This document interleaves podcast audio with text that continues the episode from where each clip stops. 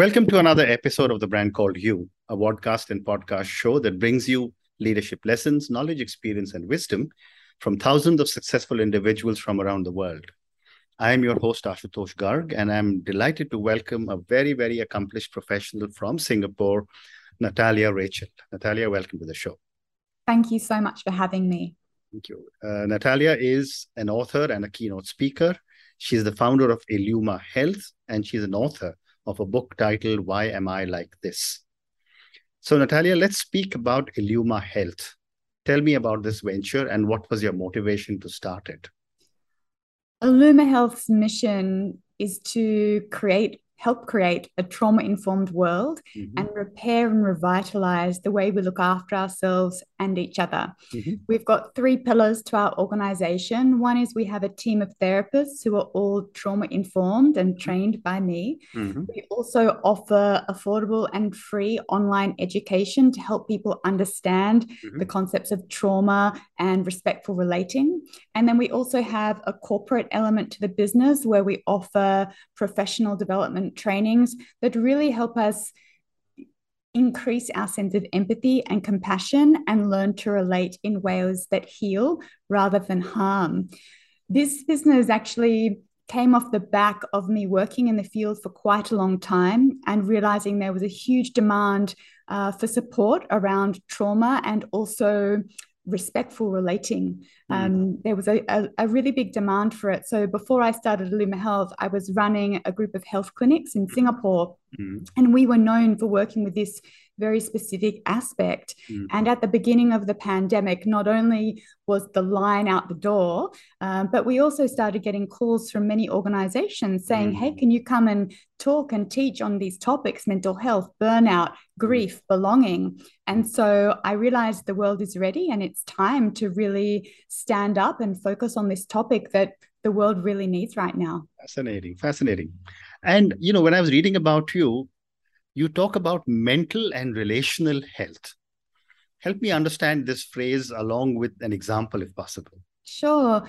You know, I believe that our mental health and our relational health go together. We mm-hmm. can't separate them. So, the biggest predictor of our well-being is in fact our, the quality of our relationships mm-hmm. and i believe we need to learn to harness the power of relationships for healing. Mm-hmm. And it's something that we weren't necessarily taught. And I believe that it has become a great deficit for so mm-hmm. many of us.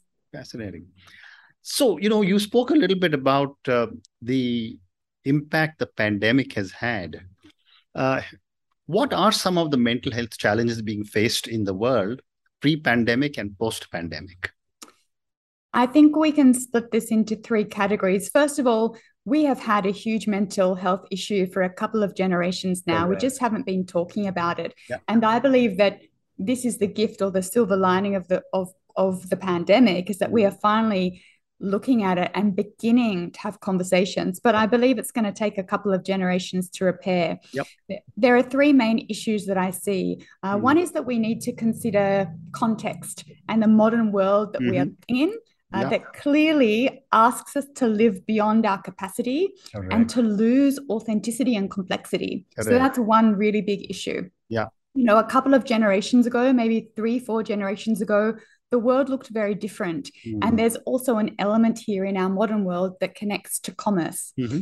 Um, another issue that I see is that we tend towards labels and polarity. Correct. So it's either I'm well or I'm unwell, I'm mm. happy or I'm sad. Mm. And here are these diagnoses. And because we tend to exist that way, we simplify our experiences. Mm. doesn't allow us to be complex and nuanced. Uh, and we end up putting ourselves and everybody else in boxes and we mm-hmm. get stuck there. Correct. Um, and then the third issue that I see, and the one that is truly our focus with Illuma Health, is mm. origins of trauma. Mm-hmm. So we're very quick to give these labels of mm. mental health mm. um, when really a lot of our experiences of mental health issues that do not resolve with a little bit of mainstream support and yeah. self care actually have origins of unresolved trauma. Mm. So, in order to truly heal, we need to look at the root. And mm. trauma is contextual, systemic, and it travels through relationships, communities, and cultures. Fascinating, fascinating. And uh, when you talk to people and when you talk when organizations call you, what are some of the symptoms to look out for to understand that an individual needs some kind of support? I think that's really an interesting question because how long do you wait? Mm. We're used to waiting until our bodies are screaming at us and our mind is going crazy or our relationships are falling apart. Mm. And usually, sadly, that's when I'll get called in. Mm. I'm in crisis. Mm. Um, so, some of the things that might be showing up is extreme fatigue and Mhm. exhaustion, Mhm. um, symptoms in the body. So, either the body might be slowing down, so we might be having issues with not enough energy, we might have gut issues, we might start to present with thyroid issues, or everything might be going much too quickly in overdrive. So, there might Mhm. be inflammation, insomnia, anxiety. Mm. Uh, some people get rashes on their skin. So, we'll show up very physically. Mm. Um, emotionally, people either will veer towards extreme anxiety or at the other end of the spectrum, they might feel depressed and Mm. apathetic. So Mm. these are early warning signs. Mm. And then relationally is the biggest piece. So usually when an organization calls me in, it's because all of these experiences are actually affecting the Mm. way people show up and the way they relate within Mm. within a team. Um, so one of the words that we commonly hear is toxic. Mhm. So when we are existing in survival and we're beyond our threshold or we've got this trauma brewing inside us, it's pretty impossible to relate in ways that are respectful and dynamic and harmonic. Mm. Um, and so this is a very big indicator, aside from all of the physical, emotional stuff, is Mm. that something's not right in the team. There's a lack of respect. People are getting triggered. Mm. Um, people are feeling unheard or oppressed or just generally a sense of discontent. Hmm. And you know, the world uh, is now suddenly talking much more about depression. Uh, how is depression uh, similar or different from some of the other mental health challenges people are facing? Okay. Well, I'm not a clinical psychologist, Okay. so I cannot really speak speak so deeply to Mhm. that in terms of a clinical sense. Uh, but when we are depressed, it's like we don't want to go. we don't we don't want to move forward. There's no inspiration. There's no Mm. impulse. Hmm. However, when we feel that way, there's often a very good reason for that. Hmm. Um, and it may have been that we have been going far beyond our capacity for a very long time. Hmm. And many of us exist like that. And so the moment we stop or slow down, all of a sudden it's like our body catches up to us. And this is something that has really happened to a lot of people through and beyond the pandemic. It Hmm. it forced this stop and this slowing. And Mm. so a lot of the energy that we were expelling and all the ways that we were pushing ourselves too far were gone. Hmm. And so all of a sudden, our bodies and our beings are just going into this depressive state. But I actually believe that that is something that needs to happen in terms of it's like a pit stop or a recalibration where we Mm. can then begin to build experiences internally and relationally and culturally Hmm. where we can start to live in a healthier way. Very interesting. You know, my other question, and I've spoken to many people, and I've often wondered, you know, we are happy to talk about our heart, which is an organ. We're happy to speak about our eyes and our mouth and our nose and whatever else, which are all organs. But the brain, which is also an organ of our body, we are not willing to talk about the problems our brain can be facing. My question to you, Natalia, is why is there still a stigma attached to talking about mental health?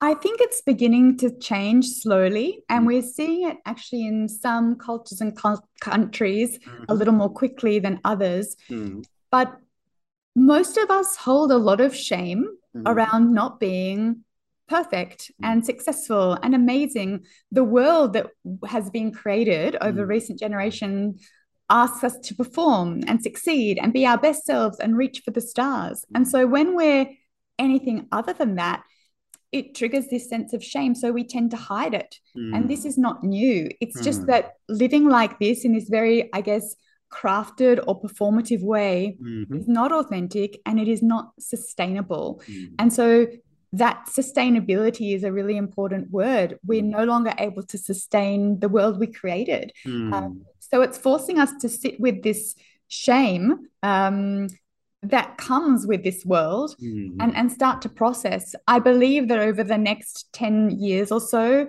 there won't be a stigma anymore. Well said. Well said. My next question to you is uh, that based on all the work that you are doing, do you see um, mental health challenges across age groups? Or do you see older people getting more impacted, or the millennials or the Gen Zs getting impacted? I think it's very different. Something that is very common right now Mhm. is that many people are having this existential crisis experience of Right. what life do I want? What version of myself do I want to create? Hmm. Uh, and depending on where we are in our journey of life, that's going to be very, very different. Mhm. Um, so if you talk about somebody that's say in their 40s and 50s and has built this career that's based on hustle, there's Hmm. this inquiry of, well, what happens when I don't do that? And it's Mm. really incredibly confronting. Whereas if you look at more millennials and Gen Z, they're actually much better at choosing themselves uh, and being authentic and setting boundaries, but it comes at a cost uh, Hmm. because when we do choose ourselves and create the life that we want, Hmm. perhaps the people in our lives, whether that's at work or at home, don't necessarily understand or welcome that. Hmm. And that can bring up feelings of being rejected Mhm. um, and, and a lot of grief and anger, actually. So, yeah, I think it's different depending on where you are in the cycle of life. Hmm. Interesting. And is there a difference in uh, how mental well-being is tackled between men and women?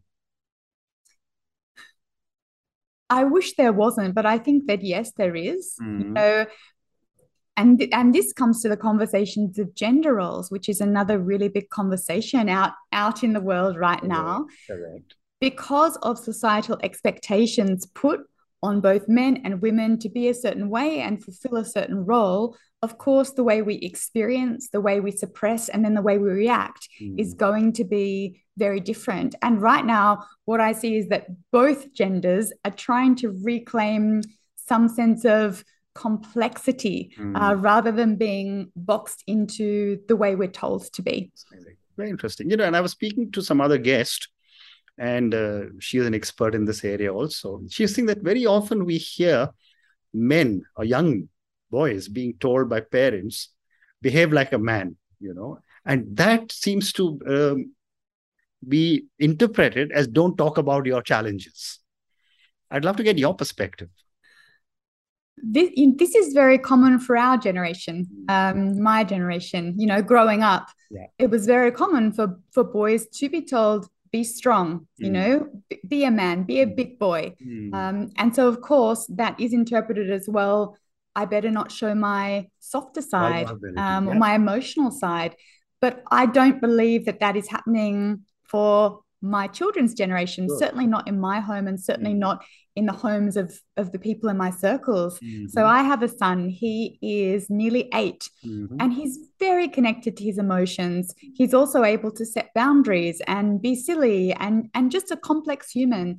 So Mm. I think that the issue of men being told not to be emotional and complex, I believe that it will start to resolve through the next generation. And this is how we heal intergenerational trauma. Mm, fascinating.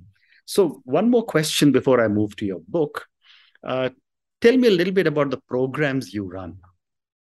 Sure.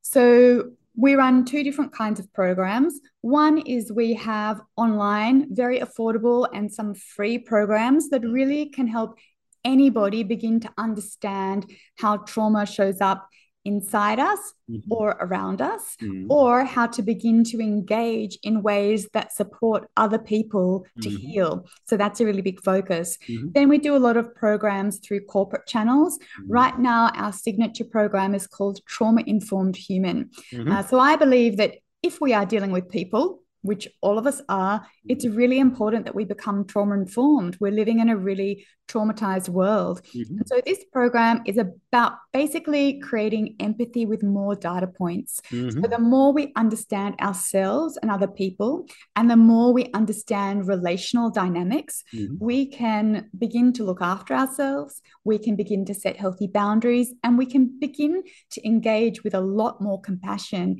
And this is what the world needs right now. Fantastic. What a great response. Thank you. So, Natalia, now let's talk about your book. Um, Why Am I Like This? Uh, before I ask you the book, is it available on Amazon? It will be available on Amazon on the 23rd of August. So next week is launch okay, week. Right so, now, it's uh, only on my website, uh, nataliarachel.com, but next uh, week it'll be on Amazon. Wonderful. So I'm going to check it out. I'm going to ask all our viewers and listeners to check out your book after the 23rd of August on Amazon or go to your website. But tell me a little bit about this book and what was your motivation to write it? Sure. Well, I'm going to show you a copy. I just got my my copies last week. So Wonderful. this is my beautiful cover. And I see it's been published by Penguin. Yes. My my first book was done by Penguin. Really? And yes. And now we're author buddies. Absolutely right. Absolutely. Um, so the book is called Why Am I Like This? Mm. And this is the question I used to ask myself every day. So I grew up in a lot of trauma and oppression. Um, and I had a pretty incredible story of growing up in a lot of trauma and then going on to have mental health misdiagnosis mm-hmm. and then a physical illness that spanned over a decade. Mm-hmm. And I was trying to heal the whole time and looking everywhere and I couldn't figure it out. And so this was the question like, why am I like this? What is wrong with me? Mm-hmm. Um, it's the same question that most people that have mm-hmm. unresolved trauma ask themselves. So there's this sense of shame. Mm. Um, and so this is the title of the book. And mm. the book shares 40 years of lived experience as a patient turned therapist. So I always talk about it's like I'm looking through a kaleidoscope. Mm-hmm, mm-hmm. So each chapter blends conceptual sharing and teaching with a piece of my personal story where I lived and learned, mm-hmm. as well as self inquiry questions and a somatic, a body based meditation. So people can really start to process and do their own healing work at mm-hmm. home. Mm-hmm. Um, so it's a pretty personal book, um, but I hope that it provides a map for deeper and complex healing mm. uh, for the millions of people that are living with unresolved trauma yep. and really don't know where to start. Mm. You also, I mean, I read a small review, uh, but you also talk of some tools that we that you have recommended or developed to thrive in an endemic world. Can you share some of these with us? Sure. I mean, the most important thing that we need mm-hmm. is self compassion. Um, so we need to shift from shame to self compassion again and again and again. Mm. Um, another really important thing that we need to learn is to understand the language of our nervous system.